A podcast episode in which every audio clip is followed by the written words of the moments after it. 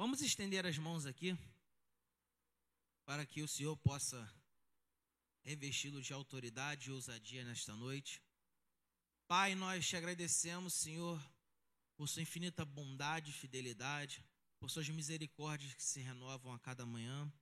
Pai, nós te pedimos agora pela vida, Pai, do teu filho Caio, que estará trazendo, Pai, a mensagem para a tua igreja.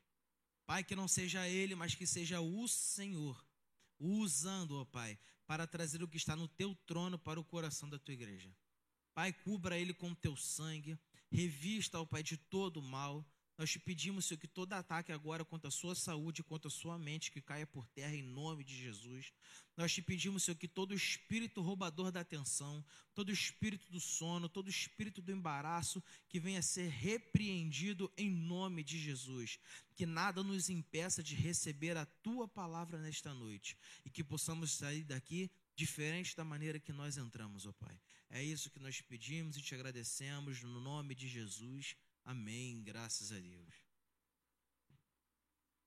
Boa noite, simples igreja. Deixa eu sair da frente desse Robocop aqui. Vocês estão bem? Vocês estão felizes? Então, para quem não me conhece, eu sou o Caio, sou um colaborador dessa casa e estou muito feliz de estar aqui hoje com vocês. E queria que vocês falassem para a pessoa que está do lado de vocês aí. Você está no lugar certo, na hora certa, com as pessoas certas. Aleluia. Abra sua Bíblia, ou acesse a sua Bíblia, em Romanos 12, no verso 2.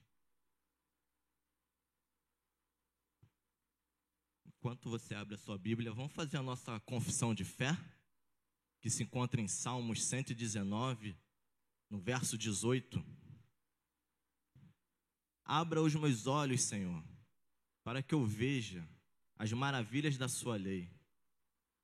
Eu coloquei Senhor, não está no verso, mas eu gosto de ler assim.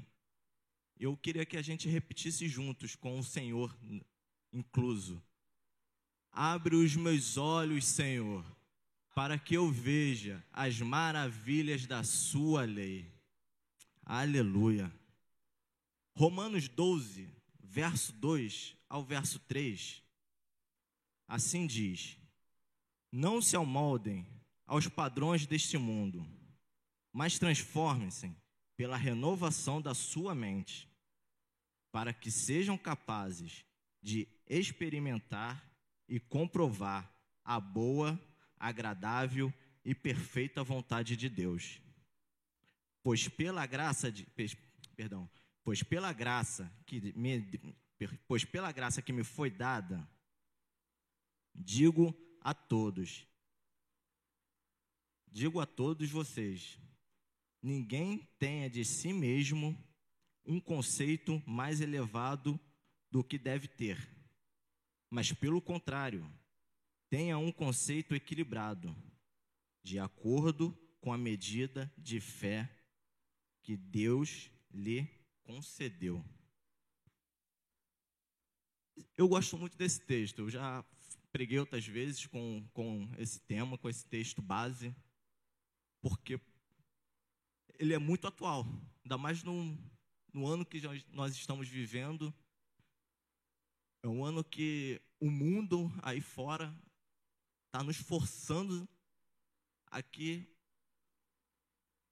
a gente se adeque a ele, se amolde a ele, que pensamos o como eles pensam, da forma que eles pensam, e quem pensa diferente é a palavra do momento, a palavra da moda é cancelado.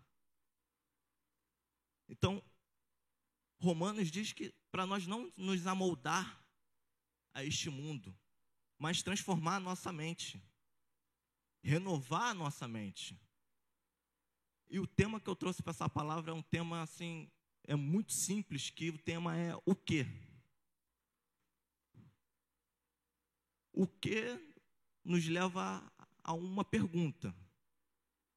E tem algumas perguntas que eu coloquei que são: o que estamos pensando? O que passa nos nossos pensamentos hoje em dia? O que passou nos seus pensamentos hoje? O que passou na sua mente? O que você pensou antes de vir para o culto? Creio que muitos aqui estão cansados e pensam, não vim para a igreja. Ah, não vou não, estou cansado, vou acompanhar pela televisão. Ou vou ver uma série. O que andamos pensando? Alguém já avaliou seus pensamentos hoje? Uma outra pergunta é, o que estamos vendo? O que estamos vendo na televisão? Quais são as notícias que estamos vendo? O que estamos vendo no telefone?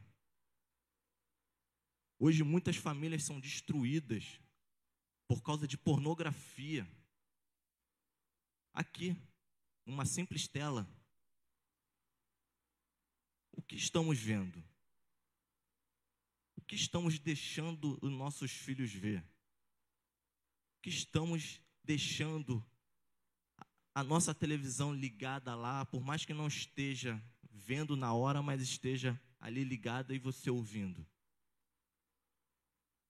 Uma outra pergunta para refletirmos é, o que estamos lendo? Quais são as notícias que vocês estão lendo? Vocês estão lendo a palavra? Estamos lendo a palavra? Estamos ali debruçados na palavra de Deus? Como? Estamos lendo algum livro? Qual livro estamos lendo? Uma outra. O que estamos vivendo? Esses dias eu peguei um Uber saindo aqui da igreja e ele olhou para a placa da igreja. Primeiro ele viu o Rodrigo, nosso pastor, varrendo a calçada. De blusa florida, varrendo a calçada, quase 11 horas da noite. Aí ele falou, poxa, interessante o que está escrito ali no painel da igreja de vocês. Vivendo o evangelho simples e descomplicado. Aí ele perguntou, como assim um evangelho simples e descomplicado? Aí a gente conversou com ele, falamos da forma, da mentalidade da nossa igreja, como é o nosso pastor. Aí ele, poxa, teu pastor, ele é novo, né? Eu falei, meu pastor é aquele que te ofereceu um café na hora que você parou, perguntou se você queria uma água, se estava bem, se você estava bem. Aí ele, aquele é seu pastor? Eu falei, aquele é o nosso pastor. Aí ele, varrendo a calçada? Eu falei, vai lá tomar a vassoura da mão dele. Não deixa. É assim. O evangelho simples e descomplicado. Jesus era simples. Jesus era descomplicado. Estamos vivendo o evangelho simples e descomplicado? Somos o que a Bíblia diz que somos. A Bíblia diz que nós somos amados, favorecidos, desejados, que nós temos saúde, que nós somos prósperos. A Bíblia nos diz muitas coisas. Muitas coisas. Estamos vivendo o que a Bíblia diz que nós somos? Nós somos filhos. Nós somos filhos do Rei. Estamos vivendo como filhos do Rei? São algumas perguntas que eu lendo esse texto eu fiquei, meu Deus, não se amolde aos padrões desse mundo, mas renove a sua mente. E como está o mundo hoje? E está a política, o candidato tal ganhou, e agora o que vai acontecer? Como estamos pensando? Estamos renovando a nossa mente dia a dia. Eu gosto muito, eu estava falando com o nosso pastor, que eu gosto muito desse assunto de renovação da mente. Foi uma matéria que foi a primeira matéria que eu tive na Atos. Quem fez a Atos esse ano teve essa matéria também. Eu tive o prazer de ter essa matéria com o pastor Hélio. E foi uma matéria que, assim, me encantou, me apaixonou o assunto. E é um assunto que eu sempre estou buscando, renovação da mente, renovação da mente, renovação da mente. Quando eu acordo obrigado, Senhor, por mais um dia que eu levantei sem ajuda de aparelhos e começa xaraladabaxê, xaraladabaxê, naraladabaxê, berereira, cantaraladabaxê e falo, Senhor, renova a minha mente, toma o meu dia, blinda a minha mente. Senhor, que nenhum dardo do inferno venha contra a minha mente. Senhor, seja comigo. Senhor, blinda os meus ouvidos para que eu escute somente a Tua voz. Blinda os meus lábios para que eu só fale aquilo que Tu queres que eu fale. Senhor, blinda os meus olhos para que eu só veja, Deus, a Ti, que eu só olhe só para Ti. Eu ainda profetizo, porque para quem não sabe, eu só enxergo de um olho, do olho esquerdo, e menos de 30%. E mesmo assim eu falo, blinda os meus olhos. Blinda os meus olhos, Senhor. E sempre buscando ali a renovação da mente, falando em línguas. O pastor Hélio que fala, ele fala nas aulas dele que o acordar e começar a falar em línguas ativa o seu homem interior. Então, eu não dou nem bom dia. Se alguém acordou antes, primeiro do que eu, xaralada baixê, eu vou para o banheiro, aí, depois que, bom dia. Primeiro bom dia para Deus, depois... A Bíblia também nos diz que somos seres espirituais. E eu trouxe dois motivos porque somos seres espirituais. Somos seres espirituais porque fomos formados segundo a imagem e semelhança de Deus. Gênesis 1, verso 26 e 27 diz: então disse Deus, façamos o homem à nossa imagem, conforme a nossa semelhança. Domine ele sobre os peixes do mar, sobre as aves do céu, sobre os animais grandes de toda a terra e sobre todos os pequenos animais que se movem rente ao chão. 27. Criou Deus, o homem, à sua imagem. A imagem de Deus o criou. Homem e mulher os criou. Somos seres espirituais, porque fomos criados à imagem e semelhança do nosso Deus. Antigamente, quando eu era pequeno, às vezes as pessoas... brincavam, zoavam. Aí, minha mãe é muito pentecostal, quem não conhece, ela é assembleana, sauro, fervorosa. Ela falava, você não é, você é a imagem e semelhança de Deus. E eu sempre cresci, mesmo eu não estando na igreja, eu falava, eu sou a imagem e semelhança de Deus. Se ela falou, está falado. Então, fomos criados segundo a imagem e semelhança de Deus. O segundo motivo de sermos seres espirituais é porque fomos formados segundo a palavra de Deus. Em 1 Tessalonicenses 5:23,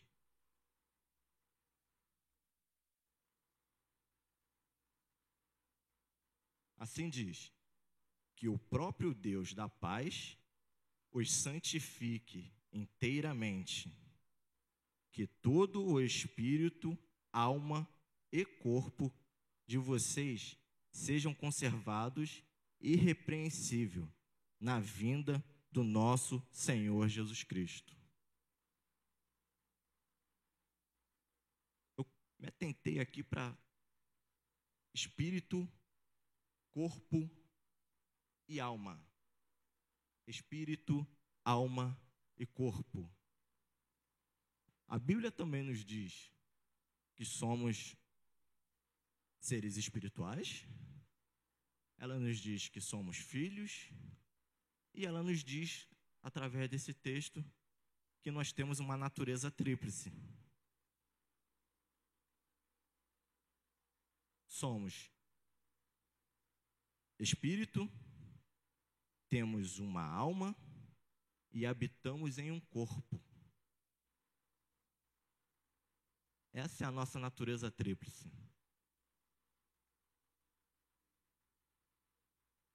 Quando falamos de natureza tríplice, aprendemos aqui com os nossos pastores, aprendemos, quem fez a Atos provavelmente também aprendeu, eu não me lembro se é no primeiro ou no segundo ano que tem essa matéria, mas aprendemos que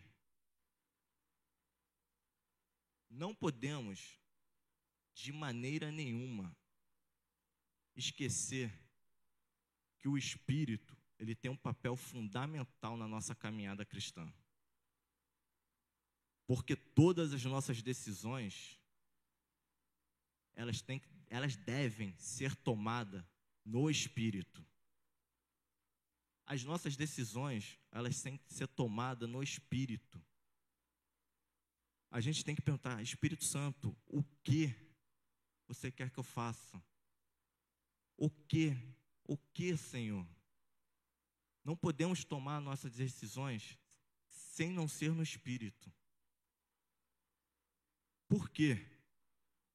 Porque aqueles que não têm Jesus, as suas decisões, elas são tomadas na alma. E não há espiritualidade viva para exercer domínio sobre a alma, sobre a carne.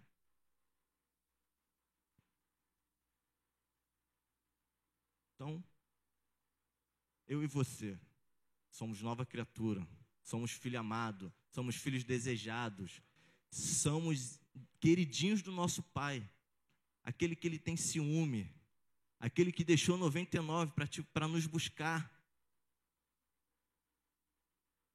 Temos que tomar as nossas decisões pelo Espírito. Não podemos tomar as nossas decisões com a alma. Não fique triste comigo. Eu já peço perdão de antemão. Não fique chateado comigo. Mas eu vou pegar uma frase que eu já ouvi o nosso pastor falar. Ele já me falou, já me explicou. Irmãos, não sejamos crentes almáticos. Aqui na Simples Igreja, amém? Não sejamos crentes almáticos. Não tomamos decisões baseadas na alma. Não podemos tomar decisões baseadas na alma, somente no Espírito. É o Espírito que vai dar a melhor decisão, o melhor direcionamento. É o Espírito que vai nos falar com carinho. Às vezes não. Às vezes o não é não.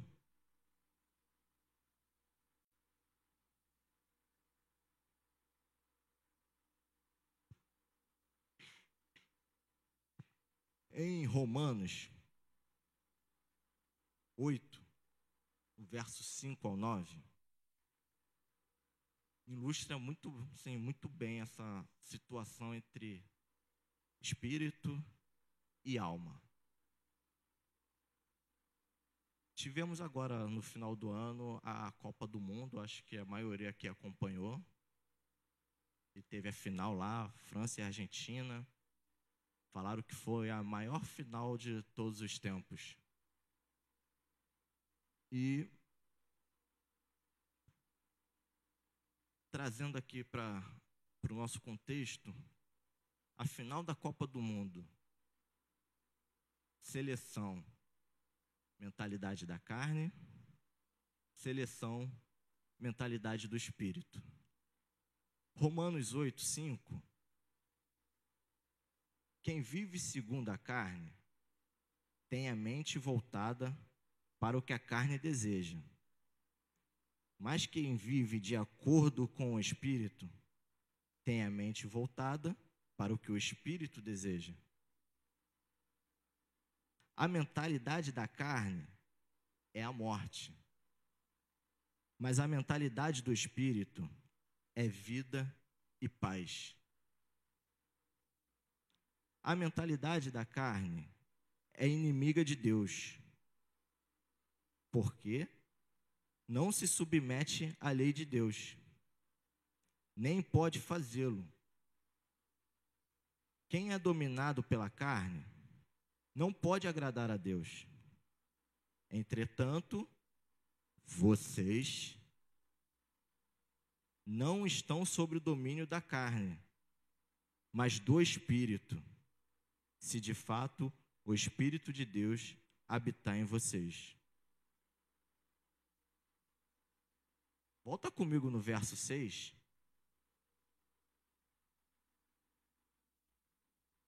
E vamos voltar à analogia do futebol. Final da Copa do Mundo. Mentalidade da carne contra a mentalidade do Espírito. A mentalidade da carne é a morte. E a mentalidade do Espírito? É vida e paz. Irmãos, ganhamos. O Messi levantou um troféu de ouro. Eu e você vamos andar em ruas de ouro. O nosso troféu é a vida eterna. A mentalidade da carne é a morte. A mentalidade do Espírito... Quando eu li esse texto, eu falei, meu Deus, a mentalidade do Espírito é vida e paz. Paz. A paz que emana todo entendimento. A paz que só Deus pode nos dar. Não adianta, não vamos encontrar paz no mundo, não vamos encontrar paz vendo Netflix, não vamos encontrar paz em nenhum outro lugar. A paz que Ele dá, não. Só Ele nos dá paz e vida. Vida, vida eterna. Então, nessa final, a mentalidade do Espírito ganhou. E glória a Deus por isso.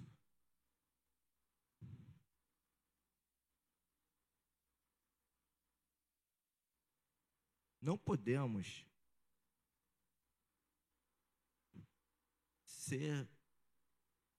ficar com esse pensamento de, ai, mas como assim, carne, espírito, não estou conseguindo pegar o feeling da história, é carne, espírito, corpo, e como é.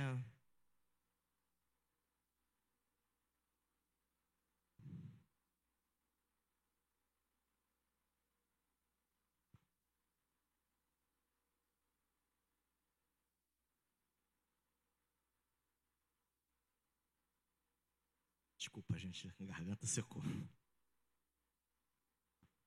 O que é carne, alma, corpo e espírito? Quais são as diferenças? Com o que elas estão ligadas? Com quem elas se comunicam? A carne é a associação da alma com o corpo.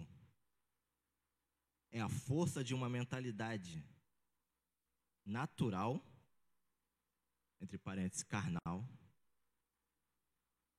que controla as ações do homem, controla as ações do corpo. A carne não é essa carne. Quando falamos de carne, não é essa carne. A carne é a nossa mente. É ela que domina as ações do nosso corpo.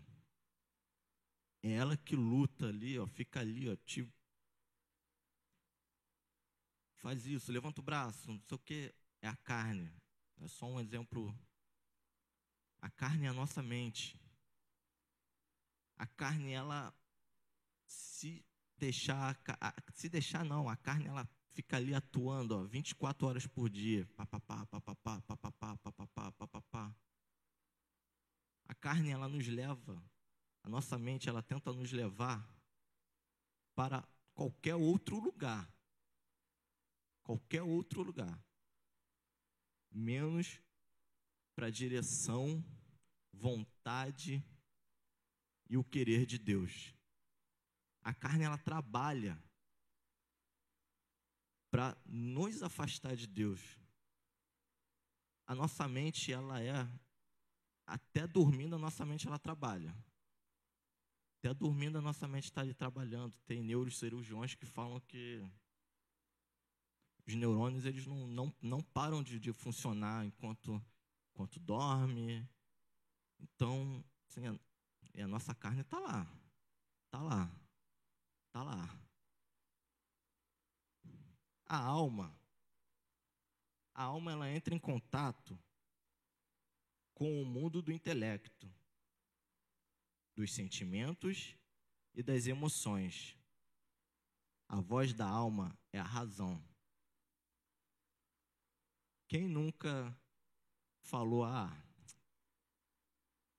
discutiu com alguém, brigou com o marido, com a esposa, com o filho, com o irmão e falou, eu não vou pedir perdão porque eu tenho razão.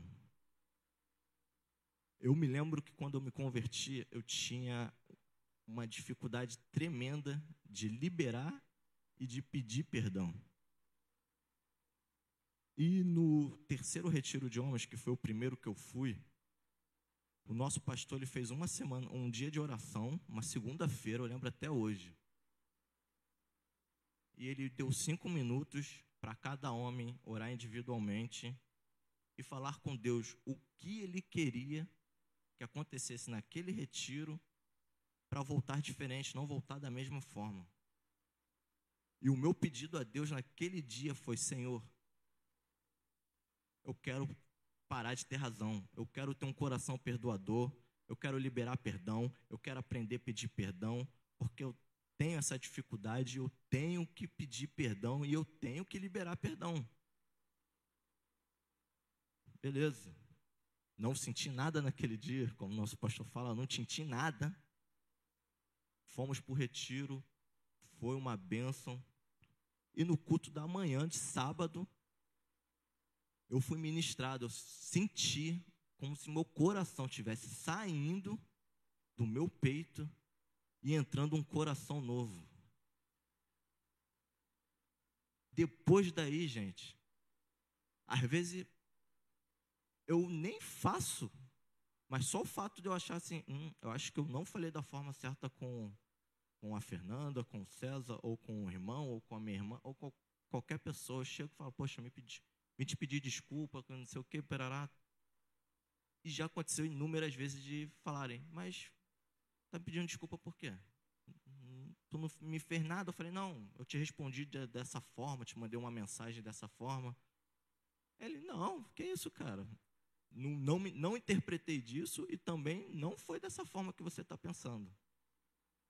Então, depois desse dia, depois desse pedido, depois que eu pedi parar de ter razão e liberar perdão,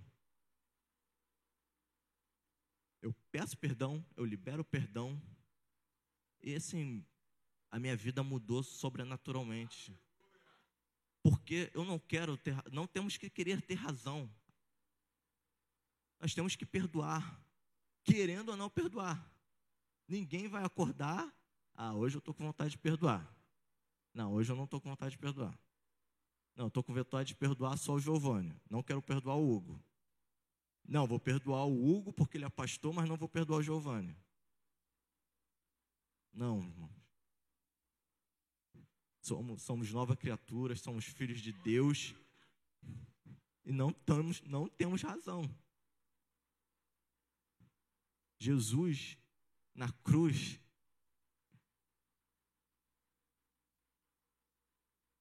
ele, Senhor, Pai, perdoa. Eles não sabem o que fazem. Aquele momento de dor, de sofrimento, Jesus, ele tinha razão de não estar ali. E ele pediu, ele falou, Pai, perdoa. Eles não sabem.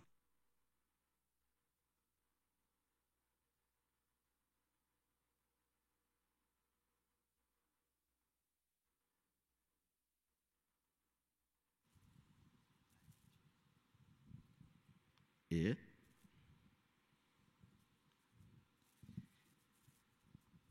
eles não sabiam que Jesus foi ali para morrer por mim, por você, pela humanidade, por todos nós. Eles não sabiam que Jesus tinha um propósito de estar ali. Se ele quisesse, ele não estava. mas ele se entregou, ele abriu mão de sua glória, ele abriu mão da sua razão para vir à terra, para ser simples e descomplicado, para curar.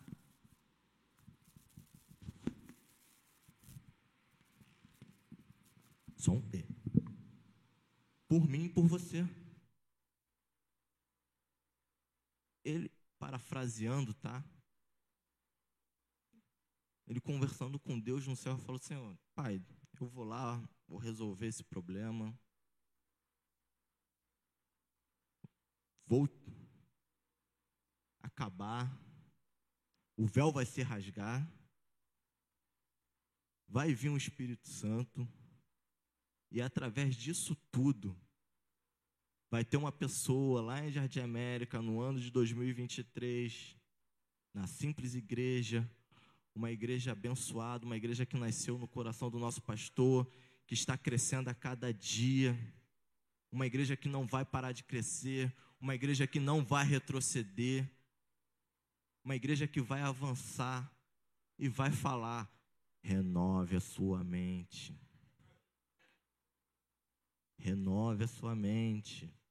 Não se amoldes ao padrão desse mundo. Não se amoldes ao padrão desse mundo. Não tome decisões pela carne. Tome decisões pelo Espírito. Eu enviei o Espírito para ajudar vocês, para ser o consolador, para ser o ajudador, para ser o conselheiro.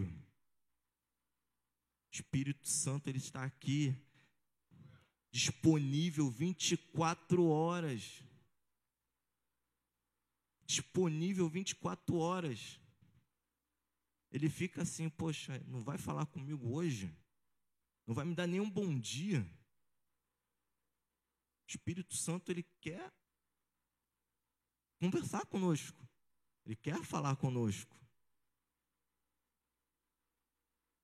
O corpo, ele entra em contato com o mundo físico. A voz do corpo são os 5 sentidos. Visão, que eu já falei que eu não tenho muita. Audição, tato, e paladar e olfato. O Espírito entra em contato com o mundo espiritual. A voz do Espírito é aquilo que chamamos de consciência e intuição. Consciência. Respondi o meu pastor Hugo de uma forma que não deveria. Normalmente a gente fala o quê? Ai, estou com a consciência pesada, não era para me ter falado assim com ele. Aí não era para me ter respondido a minha esposa, o meu esposo, o meu filho dessa forma. A gente fala: ai, estou com a consciência pesada, não era para me ter fechado esse negócio, não era para me ter entrado nesse emprego, não era para me ter ido por esse caminho, não era para me ter relacionado com essa pessoa, não era para me ter feito tal coisa. Consciência. Espírito. É o Espírito Santo te incomodando para dizer: não, está errado, vai pedir perdão, manda uma mensagem, liga para essa pessoa. Mas eu estou com razão, não está não, vai pedir perdão. E também para a consciência: ah, estou com a consciência tranquila, paguei o lanche do irmão, amém. Estou com a minha consciência tranquila, fiz o meu devocional, orei, li a palavra, falei com Deus. E temos a intuição.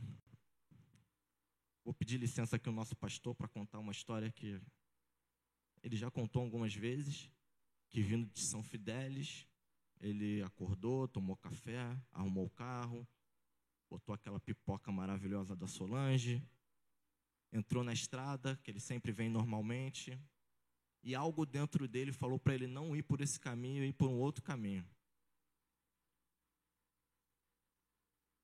E ele foi lá, seguiu a intuição, mas na verdade era o Espírito. E veio por outro caminho, viagem tranquila, em paz, em segurança. Não sabemos se aconteceu alguma coisa ou se não aconteceu. Mas ele seguiu a voz do Espírito. Ele seguiu a sua intuição. Às vezes nós ficamos assim, que eu faço? Qual decisão eu tomo?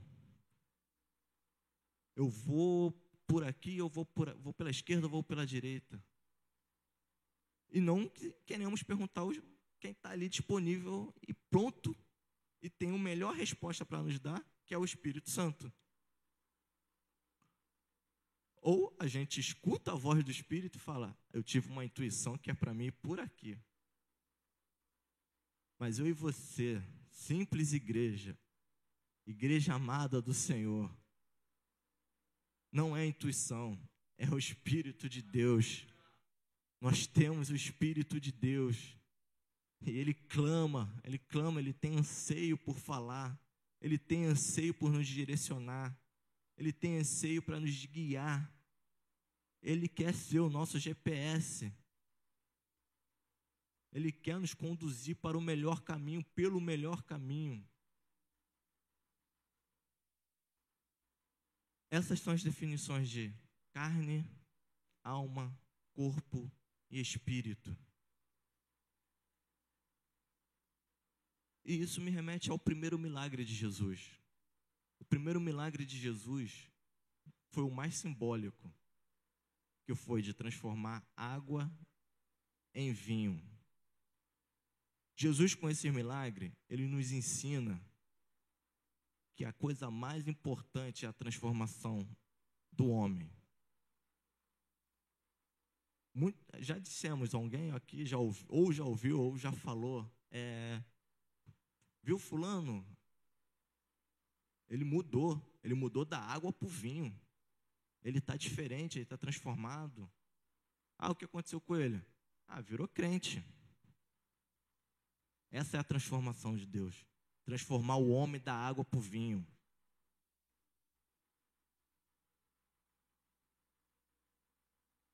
É nos resgatar. Jesus nos resgatou do império das trevas e nos trouxe para o seu reino de luz. Esse é o primeiro milagre de Jesus, nos ensina isso. A transformação do homem. Nos transformar da água para o vinho. Eu não imagino como se faz, como se transforma, como isso poderia acontecer, é inimaginável. Mas Jesus fez só com o poder da sua palavra. Só falou, bota a água ali, e quando tirar a água, vinho, o melhor vinho da festa. Deus quer que nós sejamos o melhor pai, o melhor marido, a melhor esposa, o melhor filho. Esse é o desejo do Espírito Santo, esse é o desejo de Deus para as nossas vidas.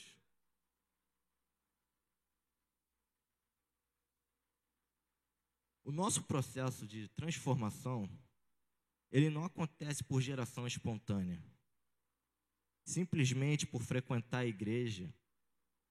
É preciso renovar nossa mente na palavra de Deus.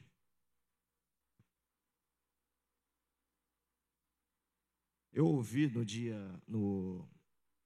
31 de dezembro, eu não estive aqui no culto da virada, mas eu ouvi uma frase de um grande homem de Deus, um homem de Deus que tem abençoado muito a minha vida, a vida da minha família, uma pessoa que eu tenho uma grande admiração, um grande carinho, que sempre quando eu posso, ele não gosta, mas eu faço o máximo para honrá-lo, e porque ele é um exemplo de pastor, ele é um exemplo de pai, ele é um exemplo de marido, ele é um exemplo de irmão, foi um exemplo de filho.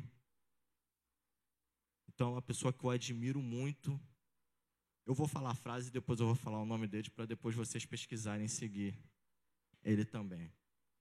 Ele falou essa frase logo no início da pregação, do dia 31 de dezembro. A fome e a sede que você tem da palavra de Deus vai abrir o caminho para aquilo que você deseja, para aquilo que você deseja viver esse ano. O autor dessa frase é o pastor Rodrigo Brito. A fome e a sede que nós temos da palavra de Deus, ela vai abrir o caminho para aquilo que queremos viver esse ano. O que você quer viver esse ano? Eu quero passar num concurso. Estuda. Oração, leitura da palavra e estuda. Não adianta falar, Senhor, eu estou indo e você vem atrás resolvendo os problemas. Fome da palavra, sede da palavra. Temos que orar sempre e falar, Senhor, me dá uma fome e uma sede. Uma fome e uma sede. Tem uma música do Morada que fala, uma fome e uma sede. Uma fome e uma sede. Temos que ir a fundo na palavra de Deus e meditar nela. Ter um relacionamento diário com Deus e tudo que vem dele. E não apenas nos alimentar quarta e domingo. Aí volto nas perguntas lá da frente. O que você está lendo? O que você está vendo? O que você está pensando? Como está a sua vida de devocional? Você vem para a igreja na quarta, abre a Bíblia, fecha, só abre ela no domingo, às 8 horas da noite, quando for ler a palavra novamente? Esse relacionamento, irmãos, essa leitura da palavra, ela tem que ser diária ali, ó, dia a dia, ali. Ah, mas eu trabalho, eu pego ônibus cheio, eu só tenho 10 minutos. Dedique esses 10 minutos na leitura da palavra. Dedique esses 10 minutos na leitura da palavra. Dedique esses 10 minutos para orar. Medite na palavra de dia e de noite. Arrume um tempo. Equilibre o seu tempo. Irmãos, às vezes a gente pensa, mas 10 minutos não vai fazer diferença. Faz diferença. Faz diferença. Hoje eu comecei com 10, eu comecei com 5 minutos. Só conseguia ler 5 minutos. E fui lendo. Eu lia 5 minutos e mandava uma mensagem para o pastor. É isso aqui? Ele é isso aqui. É, mas é isso aqui? É isso aqui. Ué, mas a Bíblia diz isso aqui? É isso aqui mesmo? Eu tenho direito a isso aqui? Ele, você tem direito a isso aqui. Eu mandava mensagem para ele dia sim e o outro também. Aí comecei a aumentar o tempo de leitura. Comecei a aumentar o tempo de busca. E pedindo, Senhor, me dá uma fome e uma sede, uma fome e uma sede, uma fome e uma sede. Continuo pedindo uma fome e uma sede. Senhor, eu quero mais fome, eu quero mais sede da Tua palavra. Eu quero mais de Ti. Eu quero ser transformado dia após dia. Dia após dia.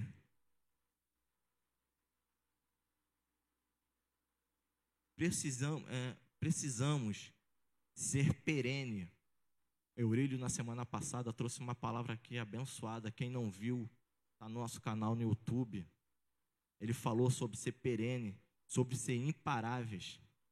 Não vamos viver para a vida eterna, mas temos perene significa ser eterno. Temos que ser eternos, temos que ser perene. Não podemos parar. Após o retiro dos homens, no retiro dos homens fizemos 2 devocionais e pedimos para eles se reunirem em dupla ou trio para poder estar ali orando, meditando nos devocionais.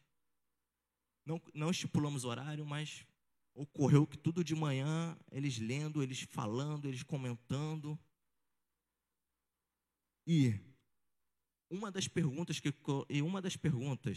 dessa pesquisa que a gente fez depois do retiro dos homens foi: como está a rotina do seu devocional? Como está a rotina do seu devocional? Um dia na semana, ninguém respondeu, 0%. 3 dias na semana, 6,3%. 5 dias na semana, 12,5%. Todos os dias, 31,3%. Nenhum dia, 12,5%. Quando possível, 37,5% dos homens que foram no retiro só faz o seu devocional quando é possível. E eu não falo agora só para homens, tá? Eu falo para toda a igreja. Se quisermos ter uma vida, se quisermos ter uma mente renovada, se quisermos viver uma vida de santidade e pureza, se quisermos viver para agradar a Deus, temos que ter uma vida de devocional. Temos que mergulhar na palavra. Temos que viver a palavra de dia e de noite. Essa porcentagem ela não pode ser de 37%. Não pode ser quando possível. Deus não é uma casa de praia que a gente vai só nos feriados ou que a gente vai quando dá. Deus não é uma casa de veraneio. Temos que buscar Ele todos os dias. Meditar na Sua palavra todos os dias. Renovar as nossas mentes todos os dias. Não se amoldar ao padrão desse mundo. Não nos se amolde ao padrão deste mundo. Eu queria deixar 3 perguntas para reflexão no seu momento de devocional ou no seu momento particular com Deus. A primeira pergunta é: o que na prática diária você mais lê? Josué 1,8 diz assim: não deixe de falar as palavras deste livro, não deixe de falar as palavras deste livro da lei, e de meditar nele de dia e de noite, para que cumpra fielmente tudo o que nele está escrito. Só então os seus caminhos prosperarão e você será bem-sucedido. Não deixe de meditar na palavra de dia e nem de noite. Não deixe de meditar no livro da lei, que só assim nós seremos bem-sucedidos. Segundo, você é facilmente abalado pelo que você vê ou ouve? Lá nas primeiras perguntas, o que você está vendo? O que você está ouvindo? Isso que está te ouvindo está te abalando? Isso que você está lendo está te abalando? 2 Coríntios 4:8 diz: de todos os lados somos pressionados, mas não desanimados. Ficamos perplexos, mas não desesperados. 9. Somos perseguidos, mas não abandonados. Abatidos, mas não somos destruídos. Você é facilmente abalado pelo que você lê ou ouve? A palavra nos diz: vamos ser perseguidos, vamos tentar nos abater, vão nos perseguir, vão nos abater, vão tentar nos destruir. O inferno, ele não é criativo, ele vai tentar a mesma coisa sempre. Sempre, sempre, sempre. Mas a palavra de Deus diz: não seremos destruídos. Não seremos destruídos. Em João 16:33 diz: eu lhes disse essas coisas, para que em mim vocês tenham paz. Neste mundo terão aflições, mas contudo tenham ânimo. Eu venci o mundo. Ele venceu o mundo. Ele venceu o mundo. E eu e você também vamos vencer. Eu e você também vamos vencer. Ele já está derrotado. Billy Graham dizia: fiquem tranquilos, vai dar tudo certo. Eu já li o último livro da Bíblia, já vai dar tudo certo. Somos mais do que vencedores. Somos mais do que vencedores. Aquilo que você está vendo, que está te abalando, pare de ver, dê um tempo. Não deixe o inimigo te abalar com aquilo que você vê, com jornal, com mensagem de WhatsApp.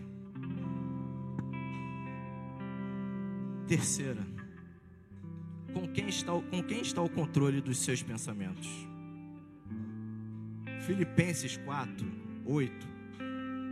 Finalmente, irmãos, tudo o que for verdadeiro, tudo o que for nobre, tudo o que for correto, tudo o que for puro, tudo o que for amável, tudo o que for de boa fama, se houver algo de excelência ou digno de louvor, pense nessas coisas.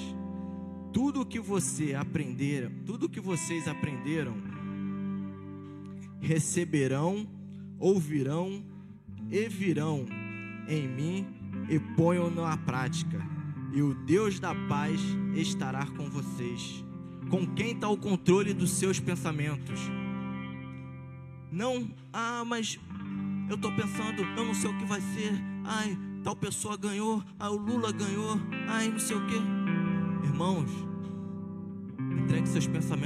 entregue o controle dos seus pensamentos a Deus. A soberania de Deus não depende de candidato nenhum. A soberania de Deus não mudou porque tal candidato ganhou. Deus não mudou. A soberania do céu, a soberania de Deus, ela não muda. Pense em coisas boas. Pense no que está escrito na palavra. Pense naquilo que a palavra diz que você é. Jeremias 29:11 diz: eu é que sei que pensamentos que tem ao vosso respeito, pensamentos de paz, pensamentos de prosperar. Entregue o controle dos seus pensamentos a Deus. Faça igual eu faço. Senhor, blinda a minha mente, blinda os meus pensamentos, que nenhum dardo do inferno venha contra mim. Eu faço essa oração todo dia. E vocês acham que o diabo não fica lá? Mas cabe a mim é você abrir a porta para ele entrar e deixar ele dominar a sua mente. Transforme a sua mente, renove a sua mente na palavra. O nível do seu pensamento é o nível da vida que você leva. E a mente é o gatilho de todas as ações. Pensem naquilo que vocês estão pensando. A mente é o gatilho de todas as nossas ações. Fique de pé no seu lugar para parecer que está acabando.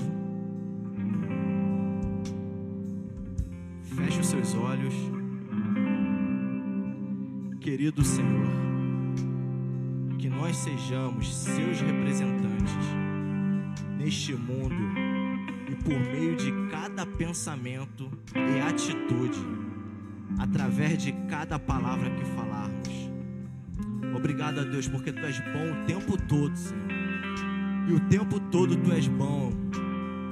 Senhor, entregamos a Ti, ó Deus, os nossos pensamentos. Senhor, blinda nossas mentes.